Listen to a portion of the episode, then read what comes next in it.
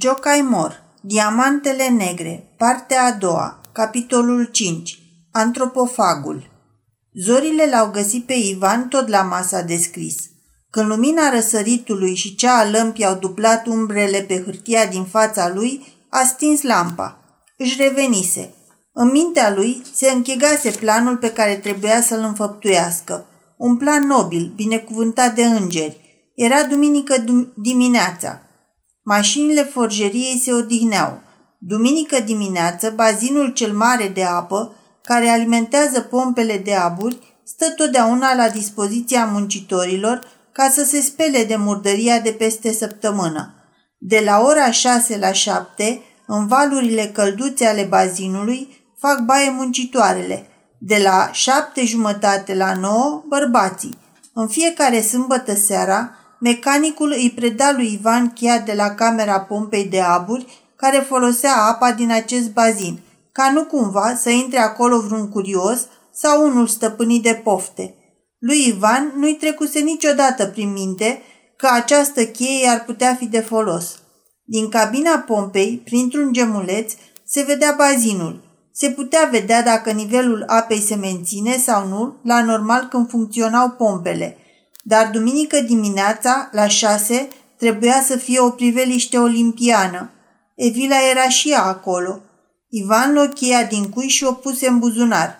N-avea de gând să treacă pe acolo între șase și șapte, ci după opt. Voia să-i pândească pe bărbați. De ce?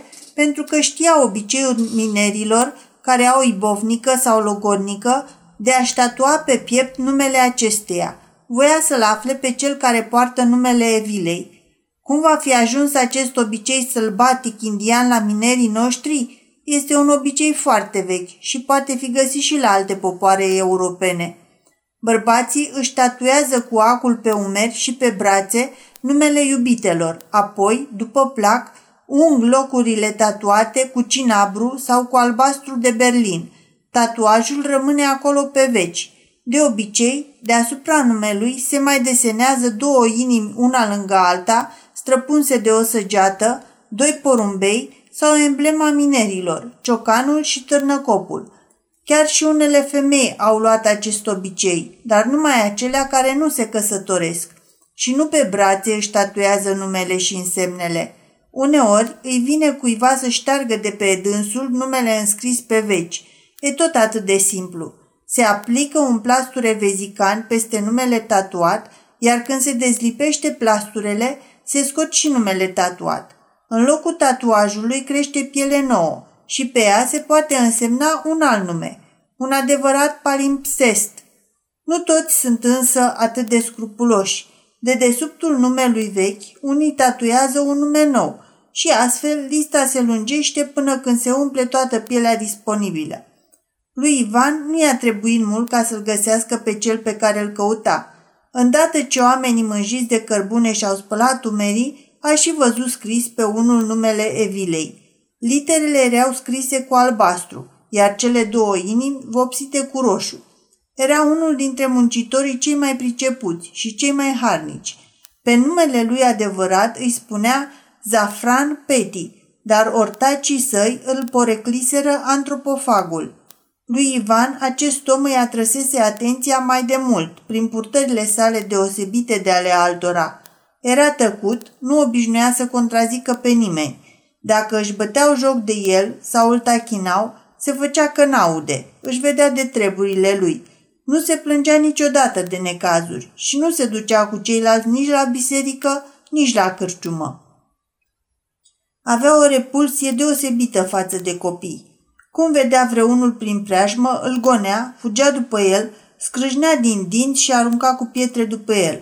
Copiilor le era frică de dânsul, iar femeile, când îl zăreau, își ascundeau odrazlele. Altfel, toată lumea se înțelegea foarte bine cu el. Ivan aflase ceea ce voia să știe și pleca acasă. În poartă se opri și așteptă până ce minerii se îndreptară în grup spre satul vecin, spre a asculta liturgia – între ei o văzut și pe Evila. O cercetă cu o privire rece, ajungând în sinea sa, pe cale aproape științifică, la concluzia că ceea ce era deosebit și izbitor la această față vine din faptul că ea întrunea trăsăturile mai multor rase. După Cuvie există trei rase și tipuri de oameni, după Blumenbach șase, după Prichard șapte, după Desmoulin 16.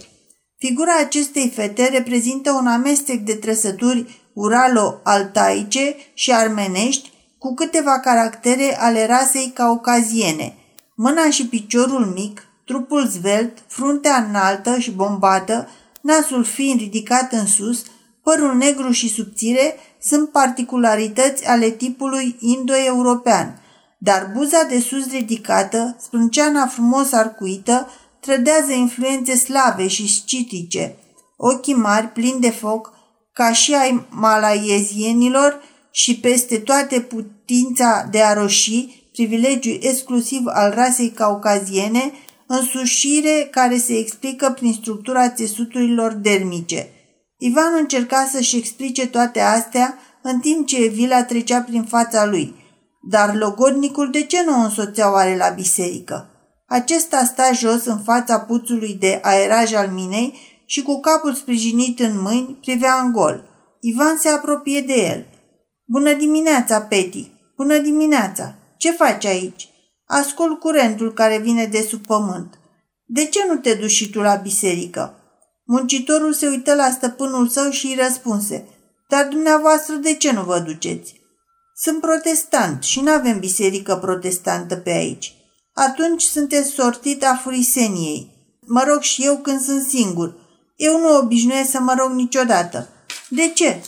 Pentru că nu fac nimănui niciun rău, nu fur nimic și dacă există Dumnezeu, apoi știe El mai bine decât mine ce mi se cuvine și ce nu.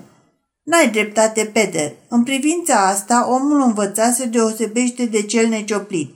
Pe mine, orice necaz și orice îndoiel aș avea, mă liniștește știința, filozofia, mintea experimentată mă ferește de orice ispită, căci pot să prevăd consecințele, dar cu oamenii de felul tău nu e așa.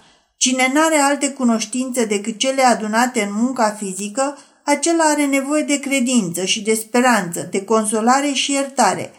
Toate astea tot nu mi le poate da popa, spune muncitorul Ursus și culcându-și un obraz pe mâinile sprijinite de genunchi, se uită încruntant la Ivan. Ivan se așeză lângă el pe o grindă și îi puse mâna pe umăr. Tu trebuie că ai un necaz mare, Peter. Am. Te apasă ceva pe suflet? Pe suflet, pe trup, pe tot. N-ai putea să-mi spui ce anume? Ba da, dacă vreți să știți, vă spun. Ai omorât pe cineva? Mai mult. Nu e primejdios pentru tine să-mi spui? Aș putea să spun totul în gura mare, până și în piață.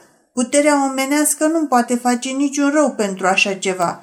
Cunosc mulți povestea mea. Dacă vreți să vă plictisesc eu, ea... Hai, spune. E o întâmplare scurtă. Când eram flăcăiandru, de 20 de ani, am plecat să-mi caut norocul pe mare. M-am angajat fochist pe un vapor la Triest. Am plecat în Brazilia cu o încărcătură de făină. Drumul nostru până acolo a fost norocos. La întoarcere am încărcat cafea și bumbac. Dincolo de ecuator am fost surprinși de un ciclon care, după ce ne-a distrus mașinile și ne-a smuls catargere, a aruncat vaporul pe un banc de nisip unde s-a și scufundat.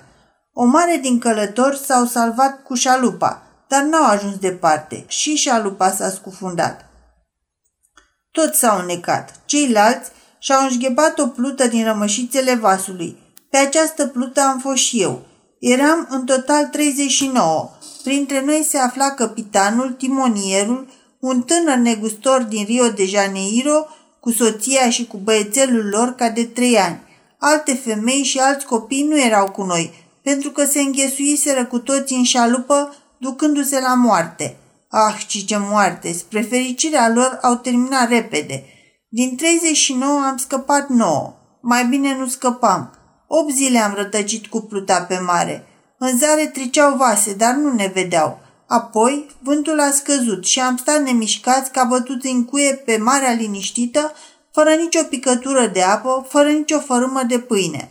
Nimeni nu mâncase nimic de două zile și zece dintre noi au și murit de foame sau secerați de boală.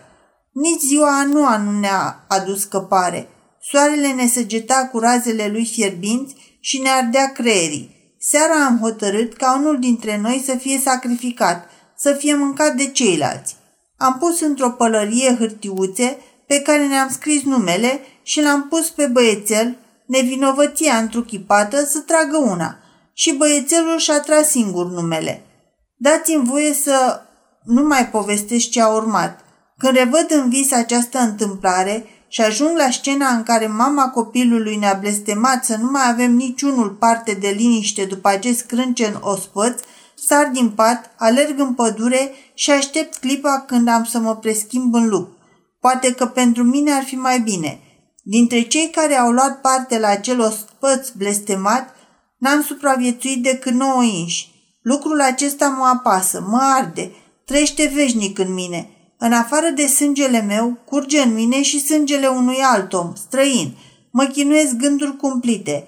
În ziua judecății de apoi, cineva va cere de la 28 de oameni și de la fiecare în parte viața care i-a fost răpită. E înfiorător. Bucățica aceea de carne omenească suferă aici, înăuntru de foame. Am ajuns să înțeleg plăcerea canibalilor. Nu pot să văd un copil rumen la față fără să întreacă prin gând. Ei, ce bucățică bine, bună mi-ar fi umărul unui grăsuț. Și când văd un copil sfrijit, bolnăvicios, mă cuprinde mânia. Ăsta de ce trebuie să trăiască? Nu s-ar putea chiar acum să-l... Peter aproape că nu mai avea glas și doar din mișcarea buzelor, din felul cum scrâșnea din dinți și scutura din cap, ca și cum ar sfâșia, se ghicea ce vrea să spună. Deodată scoase un răgnet ca de fiară și apoi, înfiorându-se, se ridică și își duse mâinile la piept. După câtva timp oftă și zise, Acu, spune și dumneavoastră, domnule, dacă se află biserică, preot sau farmacie care să-mi dea iertare, medic care să știe să lecuiască necazul ăsta al meu. M-am spovedit și preotului. M-a lăsat cu nenorocirea mea. Mi-a spus doar să postesc și să îi spășesc. I-am povestit și medicului. M-a sfătuit să nu mai beau rachiu și să-mi pun ventuze. Și toate astea n-au niciun efect. Ba, din potrivă, îmi măresc durerea. Îți dau un sfat, zise Ivan, însoară-te. Safran se uită surprins la stăpânul său și schiță un zâmbet. M-am gândit și eu la treaba asta. Poate dacă aș avea copii, ar dispărea repulsia mea față de ei. Atunci de ce nu te însori? A, săracului numai Dumnezeu poate să-i dea ce-și dorește. Când doi cerșetori fac o pereche, atunci fiecare dintre ei este de două ori cerșetor. Mai întâi trebuie să am grijă de pâinea de toate zilele. O să o ai și pe asta. Ești un muncitor sârguincios și priceput. De mult voiam să te trec în rândul calfelor. Așteptam doar să te însori. Am un principiu. Nu angajez în posturi cu salarii mai mari decât oameni căsătoriți. Am constatat că de obicei un burlac, dacă ajunge într-o slujbă mai bine plătită, își bea banii care îi prisosesc și ajunge bețiv. Într-un muncitor căsătorit poți avea mai multă încredere. Nici nu-și, părăș- nici nu-și părăsește așa ușor locul. Atunci gândește-te bine. Dacă mă înștiințez că în gutare duminică se face în biserică strigările pentru căsătoria ta, începând de a doua zi, de luni, te trec în rândul calfelor și am să-ți dau o locuință separată. Pe fața muncitorului se iviră și roaie de lacrimi. Căzu în genunchi la picioarele lui Ivan și, cuprizându-i genunchii, îl apucă un plâns cu hohote și început să scoată sunete care, din cauza sughițurilor, erau de neînțeles. Ei, hai, zise Ivan binevoitor, e duminică și azi, nu-ți dă nimic prin gând. Muncitorul sări în picioare, își șterse ochii și ca și cum ar fi vrut să-și vadă gândurile și nu și le putea aduna. Ivan îl ajută. Încă n-a început slujba și încă n-au ajuns la biserică. Dacă te-ai grăbi, ai putea ajunge din urmă chiar la ușa bisericii și ai putea să mai vorbești cu logodnica ta și cu preotul. Muncitorul nu-i răspunse și, subit, se puse pe fugă. Nu pe drum, ci peste câmp, de-a dreptul către biserică. Și-a uitat și pălăria. Ivan a luat-o cu el ca să nu se piardă. Ivan privi lung după cel care fugea până când sălciile ce mărgineau drumul l-au ascuns privirii lui. Ce fericit e, își spuse el. Apoi s-a întors acasă. își notă în catastif că începând din săptămâna următoare, Zafran Peter, fost muncitor miner, va primi leafă de calfă și că, în locul lui, va trebui angajat al muncitor. Ei, ești mulțumit de mine?" îl întrebă inima. Tu, stăpânul meu nemilos și autoritar. Și Ivan îi răspunse astfel cu bănuială. De când ai vrut să mă păcălești, nu te mai cred. De acum încolo am să fiu mai circunspect. Poate chipzuiește acum că fata aceea tot frumoasă o să rămână și că mai lezne o să poți ajunge la ea când se va fi măritat, dar îți încurc eu socotelile. N-ai să mă mai înșel tu. Ai să aștept mult și bine. Și din nou Ivan se cufundă în catastifele sale și constată că încasările brute din anul acesta i-ar permite să angajeze la mină un supraveghetor cu un salariu de 1500 de fiorini și numai decât să apuca să scrie un anunț pe care l-a trimis câtorva ziare din străinătate, nemțești și franțuzești. În felul acesta avea să fie scutit să ia zilnic contact direct cu muncitorii.